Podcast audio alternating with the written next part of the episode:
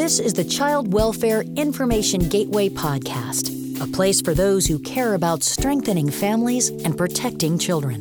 You'll hear about the innovations, emerging trends, and success stories across child welfare, direct from those striving to make a difference. This is your place for new ideas and information to support your work to improve the lives of children, youth, and families.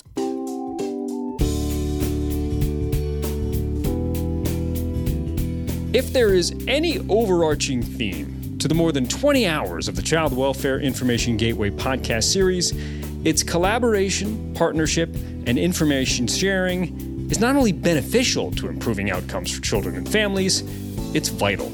And that's the case for practitioners working together, working with community groups, working with families, working across agencies, you name it.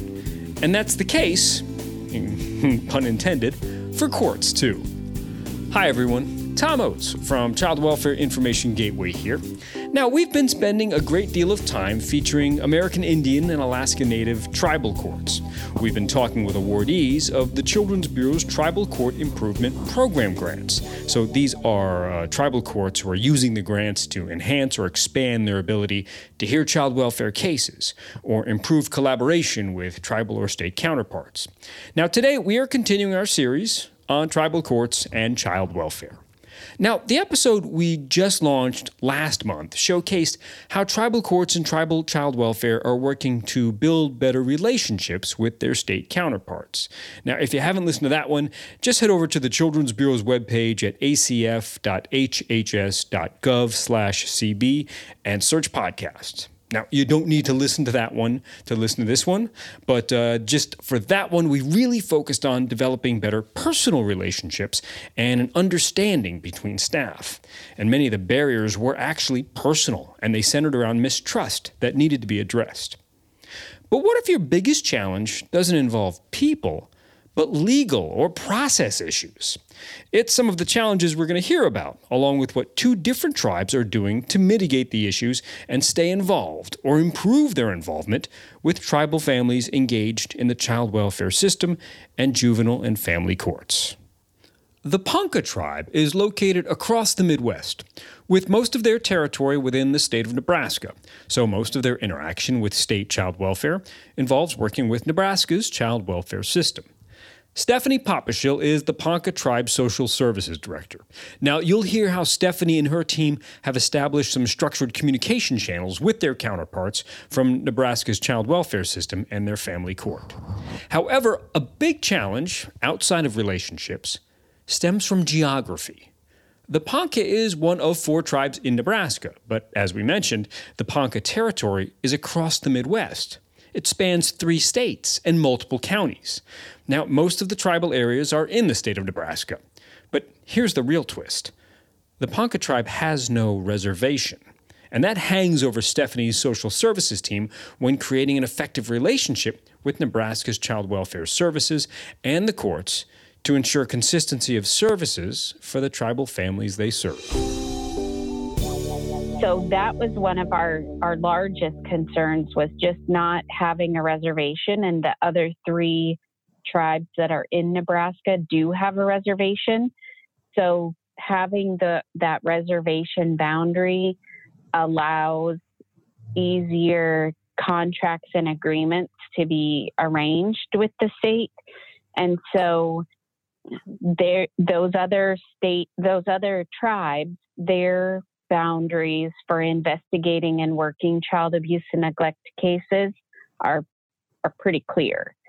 So the with the Ponca tribe and just having 12 counties and those aren't contiguous counties, those are counties that are spread out throughout the eastern part of and northern part of Nebraska. So that's one of our largest concerns and just trying to figure out if there was going to be a an agreement what that would look like how not having a clear boundary per se would allow the Ponca tribe to exercise the jurisdiction over Ponca families involved in the child welfare system.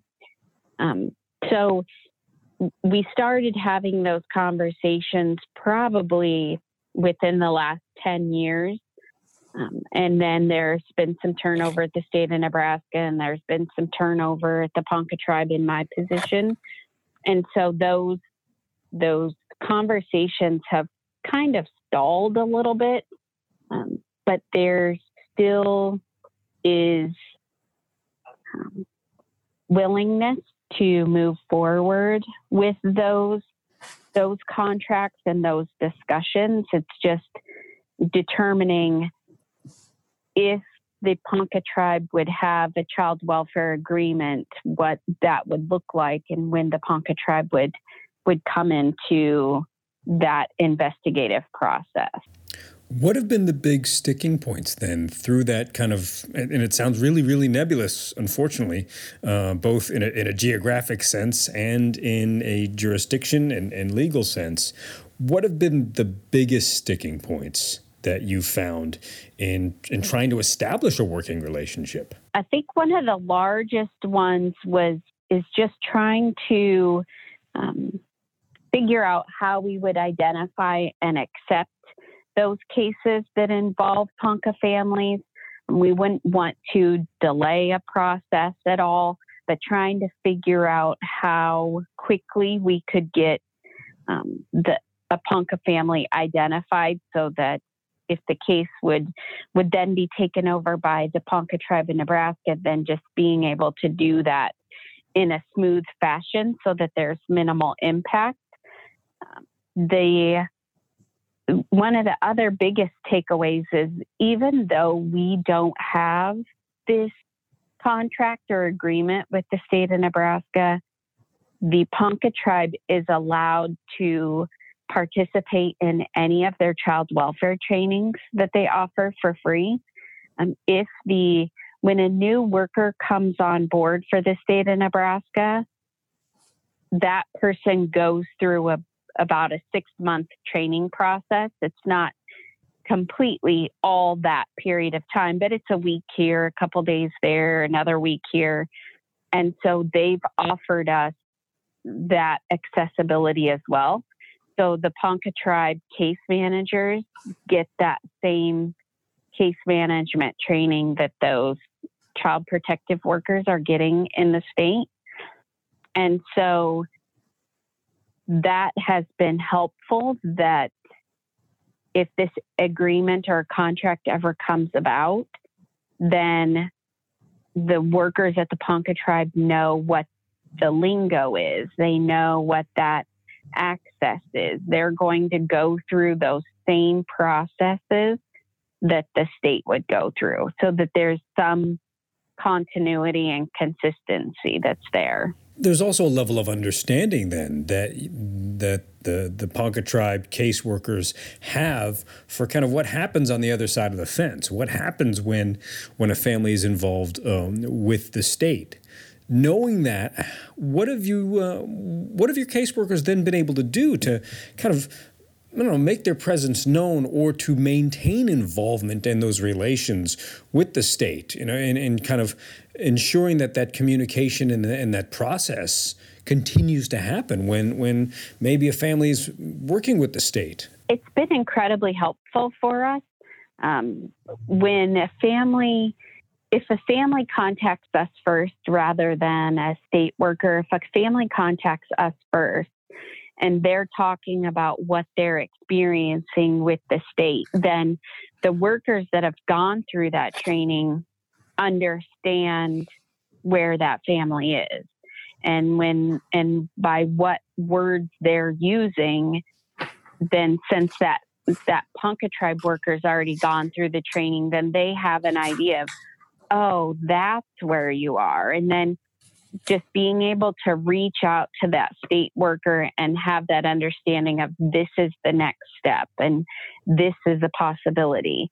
And so it helps when the case is closed and the state's not involved any longer, then the workers, the Ponca tribe workers, have such a huge understanding of what resources and services the families already access and then what services are still out there. So they have an idea by working closely with the state worker, they have an idea of, well, this is the therapist that the family's already gone to for three years, or this is a therapist that they had that didn't work out quite the way that we wanted them to. And so now they switch to this other one. So it's a it's a kind of a two-way street where the Ponca tribe worker really gets right in there and understands the needs and challenges of the family, but then also is able to identify future community resources and services that are available to that family and any other family. Yeah, having that full understanding of what the family requires, what the family's already gone through, and their experiences there has to be incredibly valuable.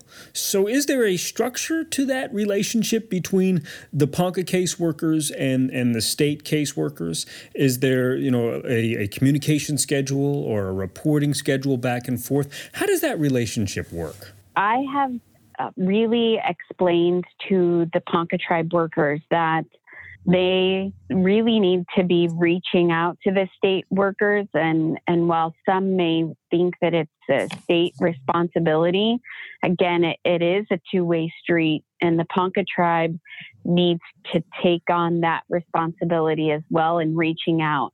Um, the expectation is is that family team meetings home visits any staffings, court hearings, all of those specific individual meetings that involve the family, the Ponca tribe needs to be a part of.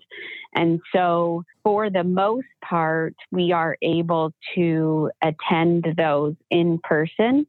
Um, but there is sometimes where we have things that end up getting double booked or something like that, we have participated over the phone. But I would say 95% of the time we're doing those meetings face to face.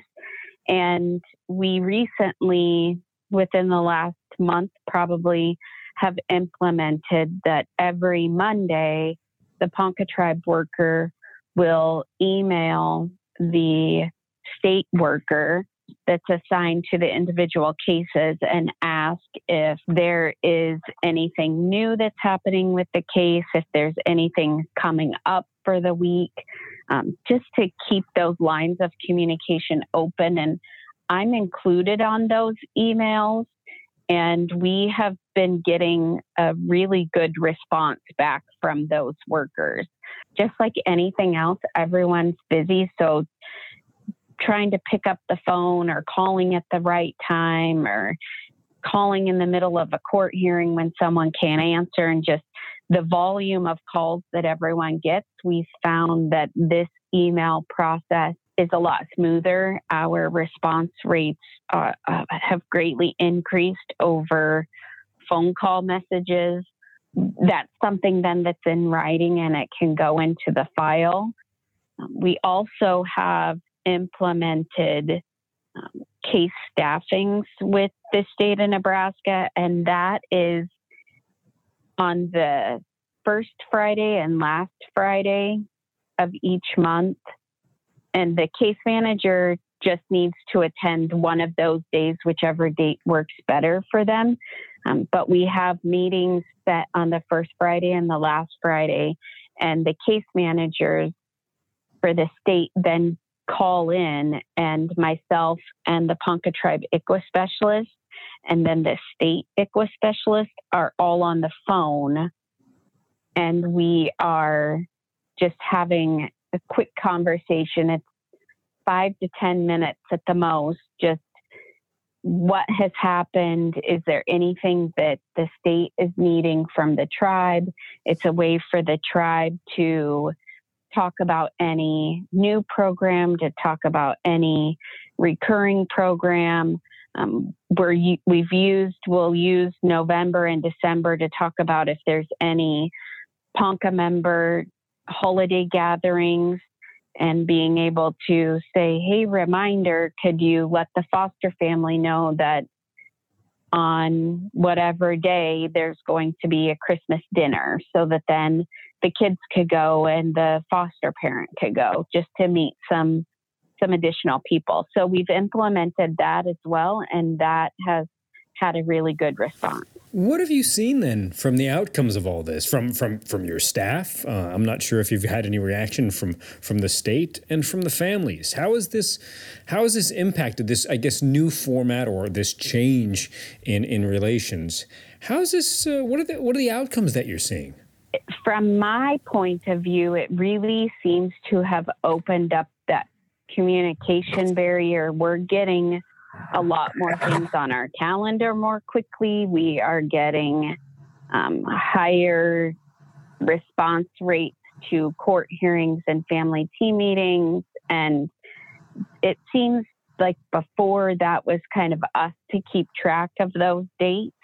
But now we have those dates coming in from so many avenues that that it just is easier and the the Ponca tribe case manager and the state case manager seem to have a lot better relationship because they're communicating more often and it's not just I've seen you and then in 6 months I'll see you at the next court date. It's kind of it's a recognition and it's it's really helped plan for the families and I would hope looking in the future that those would that these activities would um, cross your fingers close cases faster because there would be that that collaboration and and working together. Obviously there's no way to say that right now but that would be my hope and from what i've heard from the workers is that at the beginning it was I don't have time to call in once a month on a Friday, or I don't have time to answer an email every Monday. But from what I'm hearing, is that it's really just been, it doesn't take long. It doesn't take any extra time. It maybe even takes less time than playing phone tag so often. It's just it, it's been very helpful to to have that communi- that level of communication. So Stephanie and the Ponca tribe are working to leverage communication to ensure services and cultural connections are maintained for tribal families. Yeah, sometimes communication can be a barrier in itself. But the Mashpee Wampanoag tribe They've been working on something a little different. They have been working with the state of Massachusetts to develop a compact, a, a legal document to enable the tribal court and ICWA departments to be involved within state ICWA cases. For those not familiar, a, a child welfare compact is a government to government agreement, in this case between a state and a tribe or a tribal organization. They establish a framework for tribes to provide child welfare services and recognize the tribe's inherent sovereign authority to serve their citizens. Compacts help define the services to be carried out by tribes and tribal organizations in a defined jurisdiction or service area. Now, key aspects that the Mashpee Wampanoag tribe and Massachusetts have gone back and forth on are trying to establish a clear understanding of ICWA and how that federal law establishes tribal involvement and connections in child welfare cases that are within the state court. Vivian Boussier is the tribal court administrator, and she's also the chair of the Tribal Elders Judiciary Committee. Now, she shared with us some of the steps involved up to this moment, in fact, in working toward finalizing this compact. It is sensitive and it is a challenging subject, with updates, as you can hear, that happened right up to the moment we recorded our interview. We started our compact with the state many years ago, and uh, they never did anything with it. Well, we had some internal problems, they were straightened away. We developed the compact internally, we sent it to the state, and the state sat on it for years, you know, like we didn't matter. So we had legal push it. Plus, this grant helped us to get legal to push it. And we finally got a response from the state and the state met with us this past, this last year of the grant and actually sat down with us, probably the past year and a half of, of the TCIP grant, actually came and met with us every two weeks to go over that compact, to um, talk about what the tribe was looking for and what how much the state was willing to give. We learned a lot about the state, and the state wasn't re- very respectful of the ICWA law and thought they did a better job and couldn't understand um, why the feds had said this had to be done, this had to be done, this had to be done. So we did, there was a lot of head butting initially with the state um, because they didn't understand. I don't think the state truly understood the ICWA laws themselves. You know, they were under state law, and for them, state law made more sense. As a tribe, we were looking at the ICWA law and how it pertained to Indian children. So when we had our meetings, at one point, uh, they were asking us to do things that were totally against the ICWA, the ICWA guidelines and the ICWA law. And at one point, we had to walk out of the room to discuss something before we could go on discussing with them. The other issue, um, every time we brought something up, we would get the response, "Oh, that's a that's a union issue. We don't know if we can do that because the union. When we're asking for training for the caseworkers in ICWA law, it's a union issue." And I sat there and I'm thinking, who supersedes here, the federal government or the union? I mean, these people need to know the laws, right? Federal laws as well as state laws, particularly the federal law when you're working with Indian tribes. So, yesterday, they were at the training. And interestingly enough, the attorney who, who kept challenging us on what we wanted in our compact was there. And he said, boy, I'm glad I came here today because you know what? I've learned a lot. It's really opened my eyes. Yay. So now maybe they'll, you know, get serious with the compact and work with us. Well, how important has that been to establish really for both sides here an understanding of not only what ICWA is, but the role it plays and, and, and the really the power that it has where it sounds like one counterpart, the state, looks at it as either either just guidance or something outside their realm as they're dealing with state laws. Meanwhile, the tribe has prioritized ICWA, rightfully so. So, how important was it not just to to to you know say, hey, here are our processes and here's what we do versus here's what what you do, but actually establishing you know how these are prioritized or what supersedes what how much of this was just education well I think a lot of it needs to be education, but if you're if you're unwilling to be educated, then it means nothing. You see, the state of Massachusetts only had one other uh, recognized tribe, and that was the Aquinnah tribe, Aquinnah Wampanoag. They're over on the island. But they signed away half their rights, so they had the state take care of all their ICWA cases. Well, the Mashpee Wampanoag tribe didn't sign anything away you know so we want our rights. We want our children you know we want to make sure that our children are being uh, looked at under federal law the ICWA law. They're being protected.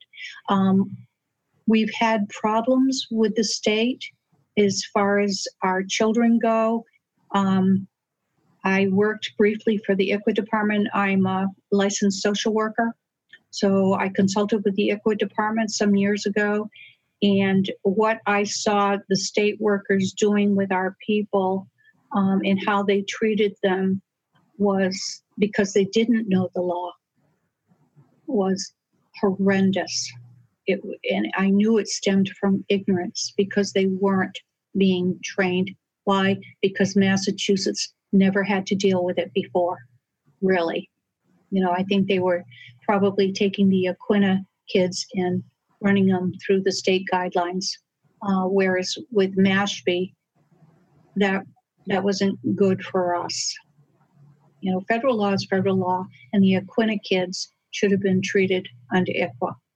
You know. So, in your mind, what does a successful relationship between the tribe and the state require? Once the compact, you know, because the compact says to them, hey, we really do have a right to intervene with our kids. And this is our right with the ICWA law. This is what we want from the state as a sovereign nation, nation to nation, or state to nation. You know, this is this is what we need. This is what we want to keep our children here, to keep our children tribal, and to make sure all their needs are met. That's what we want. And when the state, um, which I think they're coming around, however, they drag their feet. This compact's been going on for a long time. Um, I think when they finally come to the point where they're willing to sit down with us, right now the compact's in their court. They're looking at it. You know, they need to look at it and come back to us. You know, I think as Indian tribes, we're kind of the last priority. We're really not that important. But um, we don't see it that way. So, as you can hear, overcoming these structural barriers can be time consuming and frustrating. But as we mentioned at the top of the episode, collaboration, partnership, and, and developing a shared understanding are vital to improving the outcomes of the children and families served. My thanks to Vivian Bussiere from the Mashpee Wampanoag tribe and Stephanie Popeshill from the Ponca tribe of Nebraska for being willing to have frankly, a frank and open discussion, which is what we found across the board from all of the Tribal Court Improvement Program grantees. More on this series to come, including episodes we've already launched and about how some tribal courts are building their capacity to handle and hear child welfare cases. You can also take a listen, and, and this is really for anyone who has to update policies or procedures of any form. You can listen to what some tribal judges did to review and update their court's children's code. We've also got more coming with our uh, Tribal Courts and Child Welfare series, including how tribal courts specifically have worked to become more family centered. All of the episodes of the Child Welfare Information Gateway podcast series are available at the Children's Bureau's website at acf.hhs.gov/cb. Just search podcasts. Now, for those both within and those who work with tribal families, hey, go check out the Tribal Information Exchange. It is part of the Child Welfare Capacity Building Center for Tribes. There's a, a tribal ICWA peer to peer group, along with tools and information to help tribal child welfare agencies adjust to Title IV-E and grow their programs to better serve children and families. There's uh, also a full resource library available. So we'll have a link to the Tribal Information Exchange on this episode's webpage, uh, which is also going to be on the Children's Bureau's site. So, hey, thank you so much for all the work you do. Uh, we know it's exhausting at times, but also can be so rewarding. And I thank you for spending some of your valuable time with us here on the Child Welfare Information Gateway podcast. You can find us in a full slate of peer reviewed resources and publications on child welfare, uh, a database of state statutes related to child welfare, child abuse prevention, foster care, and adoption. You'll find the most recent data and contact information, all on Child Welfare Information Gateway. That's over at www.childwelfare.gov. But for now, I'm Tom Oates. Thanks for listening. Thanks for joining us for this edition of the Child Welfare Information Gateway podcast. Child Welfare Information Gateway is available at childwelfare.gov and is a service of the Children's Bureau, U.S. Department of Health and Human Services, Administration for Children and Families. Views and opinions expressed on this podcast do not necessarily reflect those of Information Gateway or the Children's Bureau.